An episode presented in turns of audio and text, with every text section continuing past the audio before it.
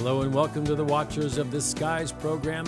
You're here at Ashland University. I'm Carlos Campo, president here at Ashland. I'm joined by Dennis Monokroussos, my colleague and friend. Dennis, how are you? I'm doing well, thank you. You know, we're here in the studio with great students as well. We've got Zach and Will, Bryce, Austin, and Caitlin is running the show. You know, if you're not here at Ashland today, we are encouraging you to come. You can set up a visit anytime you'd like. Love to have a tour of the uh, JDM studios and see that this is the right future for yourself or perhaps a son, daughter, or grandson or daughter. We uh, know that Dave McCoy, who runs the department here, would love to do that for you, and we've got a, an admission staff to do it. And if you're listening or watching, make sure you write to us at president at ashland.edu. Go online to Spotify or Apple and and like the program as well. Tell your friends about it. I mean, you'll make an immediate enemy once they listen. I'm kidding. I'm kidding. It won't happen because we've got uh, great students to keep us watching the skies appropriately. You know, the reality is, Dennis, we are concerned about the direction that higher ed is moving. You know, I think the sentiment that we have in general is we've moved away from places of unfettered intellectual inquiry and instead uh, kind of monolithic in the way that we think, kind of uh, ways that we're teaching. Whatever you, whatever you tell me to believe. Yeah, see, there well. you go. There you go. And so we're watching the skies and we're thinking, where's the intersection between what's happening in higher ed? How can we at least give what we think is an Ashland perspective? You know, we try to stay fairly neutral, although once you begin with the, the, the viewpoint, as we do, that we were all created for a purpose, mm-hmm. right? It changes everything. So if you don't think you're simply a product of time and chance, but instead there's a non contingent being that we call God that's represented in a very specific form. It shapes our worldview, and we're expressing that on this show as well, unapologetic about that. But you know, interesting that I mentioned religion, at least I hope it is for our listeners and watchers, because this next topic does involve religion at some point. And what is the appropriate way that religion is expressed on a college campus?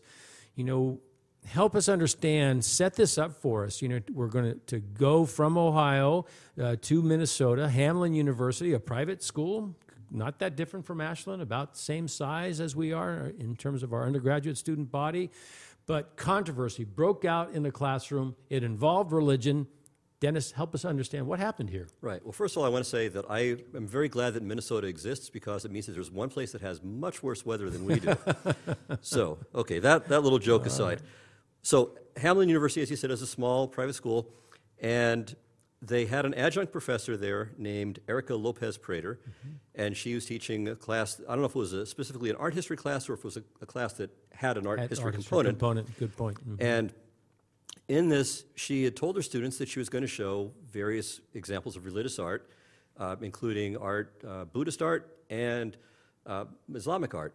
And in particular, that at one point she was going to show uh, depictions of Muhammad to, to the class. And she warned them, said, okay, look, this is, this is coming up. Yes. And if Gave you. them like a two minute warning, actually. No, think, well, there's right? two. There, that was the beginning of the class. So, I mean, at the beginning of the semester. before. Got right. It. So there was a oh, warning at the beginning that this would come. Good clarification. But then also, the day of the class, uh, the, the, the, day when she was going to show the, um, the art, she also said, look, you know, I, I understand there are Muslim sensibilities that, that may find this, you know, that, that you may find this uh, I don't want to say offensive, but, but offensive that you may find it inappropriate. Mm-hmm. And so you can leave, there's no penalty, you're welcome to do it. You know, there's, there's no problem. So if, if you don't want to see this, by all means. No one said anything to her when, when, when she gave all these warnings. She, she got no feedback from the right. students about this. Right. Then she showed it. And, and the artwork in question is a famous artwork. It is. It's by an Islamic artist. It's a 14th century um, Islamic work showing. Mm-hmm uh, Muhammad and, the and, and the angel Gabriel. Gabriel. Mm-hmm. Right, so famous uh, moment in, in um, the history of, of Islam where the angel is, is giving Muhammad what, what they take to be the revelation there. Right. So Which ultimately becomes the Quran at some level. Right, exactly. Mm-hmm. So, and, and, it was done by again by an Islamic artist. It's it's well known. It's it's been shown in many other classes around the, the United States and, and elsewhere as well. Uh, it was it was a Persian artwork, by the way, I should say because uh, it's something that will, that'll come up later is that it's, I believe, the, the Sunnis have a very strong antipathy towards showing depictions of, of Muhammad or any prophet or really almost any, any human. Uh, whereas the, for, for the Shia, and in particular in Iran, it's, it's actually considered acceptable. Right, so these are two groups, almost denominations, Right. would you say? Right, Right, two, two large movements, yeah, it's kind of a fundamental split. Yes. um, Speaking of fundamental, Islam. the Sunnis being more conservative overall. I, I suppose, but I, I think it's, it's more, yeah, I mean, there are differences, but Yes. right, with, with respect to this, they're definitely the more Certainly. conservative group. Got it. Okay. Uh, so anyway, she, she had given these warnings at the beginning of the semester, in, at the beginning of the class itself. Then she showed the artwork, and it's again, it's nothing. So, so some of you may remember the, uh, the the Charlie Hebdo, the cartoonist. Yes. Where there, I mean, it was you know very derogatory. I mean, it was ridiculing Muhammad. Yes. And uh, of course, you know that that was very inflammatory, and Muslims were upset, and it ended up that they they, Tragic they, they outcome murdered there, a number of the uh, the Charlie Hebdo cartoonists. Uh, but this was not that. This was a respectful, you know, it's just a scene from from that, that depicts a, a critical moment in in the history of Islam. Uh, so after she had shown this this art, one of the students afterward talked to her and was upset about this Yes. and, and, and said, yeah, this is, this is offensive, it's inappropriate, and so on. And the, the professor kind of knew something would, that there would be pushback on this. And so she, she told a number of her, her colleagues, and I think maybe her dean, about this. And at le- at least initially, the people she spoke to said, no, no, we got your back, you know, you, you did the right thing, you, you, you were very concerned about the sensibilities of students, mm-hmm. you didn't do anything wrong. Right. Well, how long before she got thrown under the bus? So eventually, you know, the student did complain to, to various people. And this student was the president of the Islamic yes, club yeah, on campus. That's right. That's right. And um, so she complained, and the, uh, the the school president issued a you know a mea culpa. Yes. And the I um, think I have her statement here. I'll right. read it later. And, yeah. and the adjunct was her, her, it wasn't fired technically, but in reality she was fired. I mean, so not technically because as an adjunct, it means she has no protection. So they just didn't renew her contract for the for the next academic year. right. So the, the university never admitted that her firing was directly related to this incident, but it sure seems right. like it. Yeah. I mean, it would be an, a remarkable coincidence that Right. this this happened. But but again, technically, yeah, it wasn't a firing. It was just they didn't renew her contract. Now, lots of groups have weighed in on this. Um, CAIR, which is the Council for American Islamic Relations, has both a local chapter and, of, of course, a national office. At the local level, their chief representative said, yeah, this was inappropriate. It wasn't sensitive to the, to the Muslim students and, and so on. At the national level, they said, no, no, this is, this is perfectly fine. I mean, it's, it's, you know, it's um, legitimate academic freedom. Yes. And, and, the, and the, the professor was not in any way abrasive or offensive or trying to, to ridicule um, students or, or the religion or anything of that sort. This was appropriate for an art history class. Yes. And lots of, um, lots of other people who know the world of, of Muslim art have also weighed in and said, no, no, this was, this is, again, it's, it's a piece of Muslim art. The, the prohibition that some Muslims have against depictions, pictorial depictions of, of, of Muhammad, uh, that's, that's an, an internal debate within Islam. There, there's not one sort of official uh, position that covers every single Muslim, uh, or every Muslim that's even, let's say, trying to be faithful to, to their tradition. I mean, again, there's this big, big branch where within, within um, you know, the Sunnis say no, the Shias, they're much more open to it. And again, especially in Iran, I guess, well, Persia slash Iran, there's a long tradition Right. of, of art. But it's showing- not as though the Quran prohibits. Right, the Quran doesn't. There are some prohibitions in, in the Hadith, which is kind of supplementary to the uh, to the Quran, and I guess there's debate over that too, and how normative it is, and, uh, as well. But in the Quran itself, there aren't any prohibitions against uh, depictions of Muhammad. Right. So I'm, I'm going to read some of these statements because they're fairly uniform, as you described, Dennis. Uh, here's a quote To make blanket statements that this is prohibited, especially the image in question, is absolutely wrong, says Ali Asani, who is a professor of Islamic religion and culture at Harvard. It shows illiteracy about religion, according to Asani. Uh, that was the point that Mark Berkson, who's a professor and the chair of the religion department at, at, Yes. at Hamline, right? So he makes the same point. He tries to make it. He writes a letter, and that letter was taken down by student journalists, right? So the student journalists take down his letter, and because th- that his letter was quote furthering harm to members of our community. A- And I would add uh, about that. So they had a discussion about what to do with this, Yes. and they re- refused to let outside experts speak on this. And so it was only because he was a member of the university that he got to speak. And Right. as you said, they, they take the, They the took his letter down as well. too. See, and I know that our listeners now are seeing a pattern emerge that when we see this sort of cancel culture happening in academia, we're going to call it out.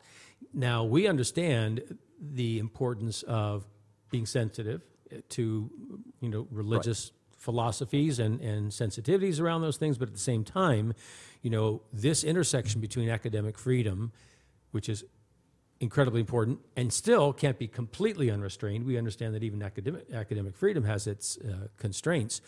But boy, this really feels like it endangers future teaching around art history related to this image. And, you know, let's be clear we could go to some of the fine museums around the world and, and literally see depictions of the prophet today, Right, right. and so I think that's another thing to, to keep in mind. It's not as though this professor was showing anything that a student couldn't see on their own. Right. And I, I should have know, checked about, you know, one of the great museums in Minneapolis or St. Paul. Hmm. I'm sure that they have art museums that very likely have the same kinds of images, but I'm not sure. Yeah, I'm not sure about that. You know, but I, I, I of course, I'm always sensitive as an administrator to these kinds of issues, and I'm looking uh, at, uh, you know, the specific response of my fellow president there at Hamline. Her name is uh, Fayneese Miller, and this is what she wrote. It is not our intent to place blame. Rather, it is our intent to note that in the classroom incident, when where an image forbidden for Muslims to look upon was projected on a screen and left for many minutes, respect for the observant Muslim students in that classroom should have superseded academic freedom.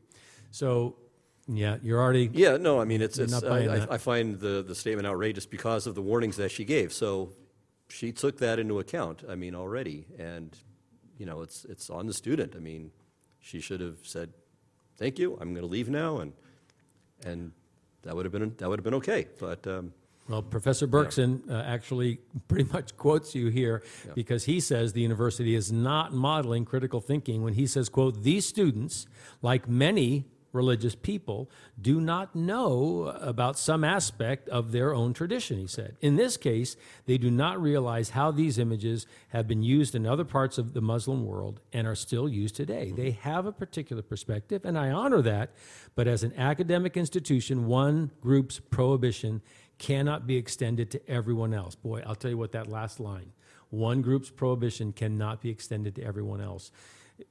That feels like something we should almost put on our walls here at Ashland University because we've made a commitment to these Chicago principles of free expression, and it says something kind of similar to that. You're going to be offended. You are. And as you point out, you, you're giving this student every Yeah. opportunity to not allow that offense to occur. I know that, you know, for us, we can't, we know we're going to be subjected to things that we're to shake our head and think, I- I'll be at the front of the class objecting to what you just said or did, but I'm not going to disallow you to say or do that thing. Right. I, I mean, just to give a, a simple example Yes, that I please. think many of us will know is let's say there are a lot of young earth creationists who are Yes. Christians in the United States. Yes. We don't just say, oh, gosh, well, we're not going to teach. And, you and you know, use that phrase, young earth creationist, just to help our Okay, listeners sure. just understand exactly what you're saying by that. Right. So, so many Christians, and I would say this is probably the historical view for the most part, but things, of course, have changed, which is to say that the Earth is somewhere, be, or the universe, I should say, the physical universe began to exist, let's say, roughly 10,000 years ago, yeah. give or take. And that creation took place over seven literal days that were consecutive. Right. And there are plenty of Christians who believe this. Mm-hmm. But still, universities don't say, well, gosh, because of these, these students, we're just not going to teach orthodox Darwin, or- Darwinian, you know, the theory of evolution. Right? So, no, we teach it, and, you know, they may or may not deal with it with sensitivity for Christians who may be of a young earth, uh, have a young earth background and, and set of beliefs. But nevertheless, it's, it's taught. Sure. Right, and it, it may be very upsetting to those students. And again, that can be done with more or less sensitivity, and, and you try to, you know, uh, let's say massage it however you, you Sure. will as the professor. But again, it's going to be taught. Well, well, I'll take your uh, example to a personal level. I don't know if I've shared this with you, but in in an undergraduate biology class, I was confronted with a professor talking about his own opinions about biology, did a great job as a solid teacher in terms of evolution, was teaching evolution. But he then went on to describe two men, two young men who had knocked on his door and were there to solicit him about religious faith. And I smile to myself even now, some 10 years later, okay, maybe, maybe 40 years later, but thinking about that moment because this is what he said. He said, I realized that I had information that could absolutely demolish every particle of their faith instantly if I shared it with him, with them. And he started smiling and he thought, he said, I thought to myself, that wouldn't be fair. Here are two young men who clearly are deep into their own faith, and it's just not fair for me to demolish them with my with my knowledge. And I thought to myself, see, there's an example of maybe pushing the line on academic freedom a little bit right there. He's uh, and I and I'm shaking my head, thinking, you know, Prof, you could say almost anything to me, and I'm not to you're not going to demolish much. But I think that's that's an excellent point that you bring up. You know, we do bring sensitivities into the classroom, and I know that m- both of us are are fans of the recent book, The Coddling of the American Mind. You know, where two professors talk about the fact that it's not just students, but the way we coddle our children and not allow them to confront some of these hard ideas is is wrongheaded. You know, they actually the movement. I'm I'm, I'm putting like this. Uh, almost a sandwich board on because they actually have statement that they put on their children so that they allow them to go out and play without supervision. And it literally says, I've been authorized. You're laughing, but it's actually part of the movement. I've been authorized by my parent to be playing in this area. And no, I don't go home with strangers, and I, but I may talk to strangers, you know, that kind of thing. Yeah. But they're trying to get back to a place where we're a, a little less concerned about right you know what students are engaged in, young people are engaged in. So, uh, you know, th- this isn't going away today. But I'm glad we had a chance to talk about this, Dennis, because these are the kinds of issues that are going to come up again. well, if we're not out of time, we should point out that okay. that the president did a second mea culpa and reversed right reversed her decision. So she ended up saying, "Gosh, I didn't know what I was talking about." in effect, um, and actually pretty close to those words. I mean that yeah, I was I was insufficiently informed she she dug into the information, talked to lots of people, and actually I give her credit for doing right. that. And I think one of the things that it points to, Dennis, I, I know this from personal experience. We live in a world where people want immediate responses. Mm-hmm. You know, student newspapers might interview you and say, you know, what do you think about this issue? And the imp- impulse is if you don't answer immediately, then you're hiding something or there's some other issue. So I know that in my own experience, I've done this kind of thing where we've responded immediately. You get some further information, and you know, so I, I think that that the president in this regard did when you do the right thing. Ultimately, that's kudos to you. So mm-hmm. I think she did the right thing. She got more information, and, and I think has responded in a way that supports academic freedom. So I think that's a, a good way forward here. And I think it, it, points to the fact that this will be a difficult conversation, you know, that these kinds of issues aren't going away. And I think that as we look at this balance between what can be taught, what can be said in a classroom, we want to always, I think, err on the side of, of academic freedom. You know, uh, we, we uh, talked about when COVID was out there, you know, some professor was being excoriated because he said to, to his entire student body who came in without a mask on, you know, that they were uh, terrorists or something along these lines, you know. And uh, you know, boy, I don't love the statement, but at the same time, let's let's not uh, come crashing down upon a, a, prof over something like that. So. As we, we look out to uh, what's next, my hope is that this professor will be teaching again at Hamline. I don't know that that has been established, but well, we'll leave our readers, uh, our watchers, and our listeners to uh, follow up on that in the days she, ahead. She has a lawsuit with them against them now, so probably they're not going to probably not going to be uh, yeah. at the top of the list. Well, no. that's unfortunate, but we are looking forward to our next discussion. We're grateful that you're back with us. Please join us again for our Watchers of the Skies program. But for now, we'll bid you adieu from Ashland University, JDM Department, Watchers of the Skies.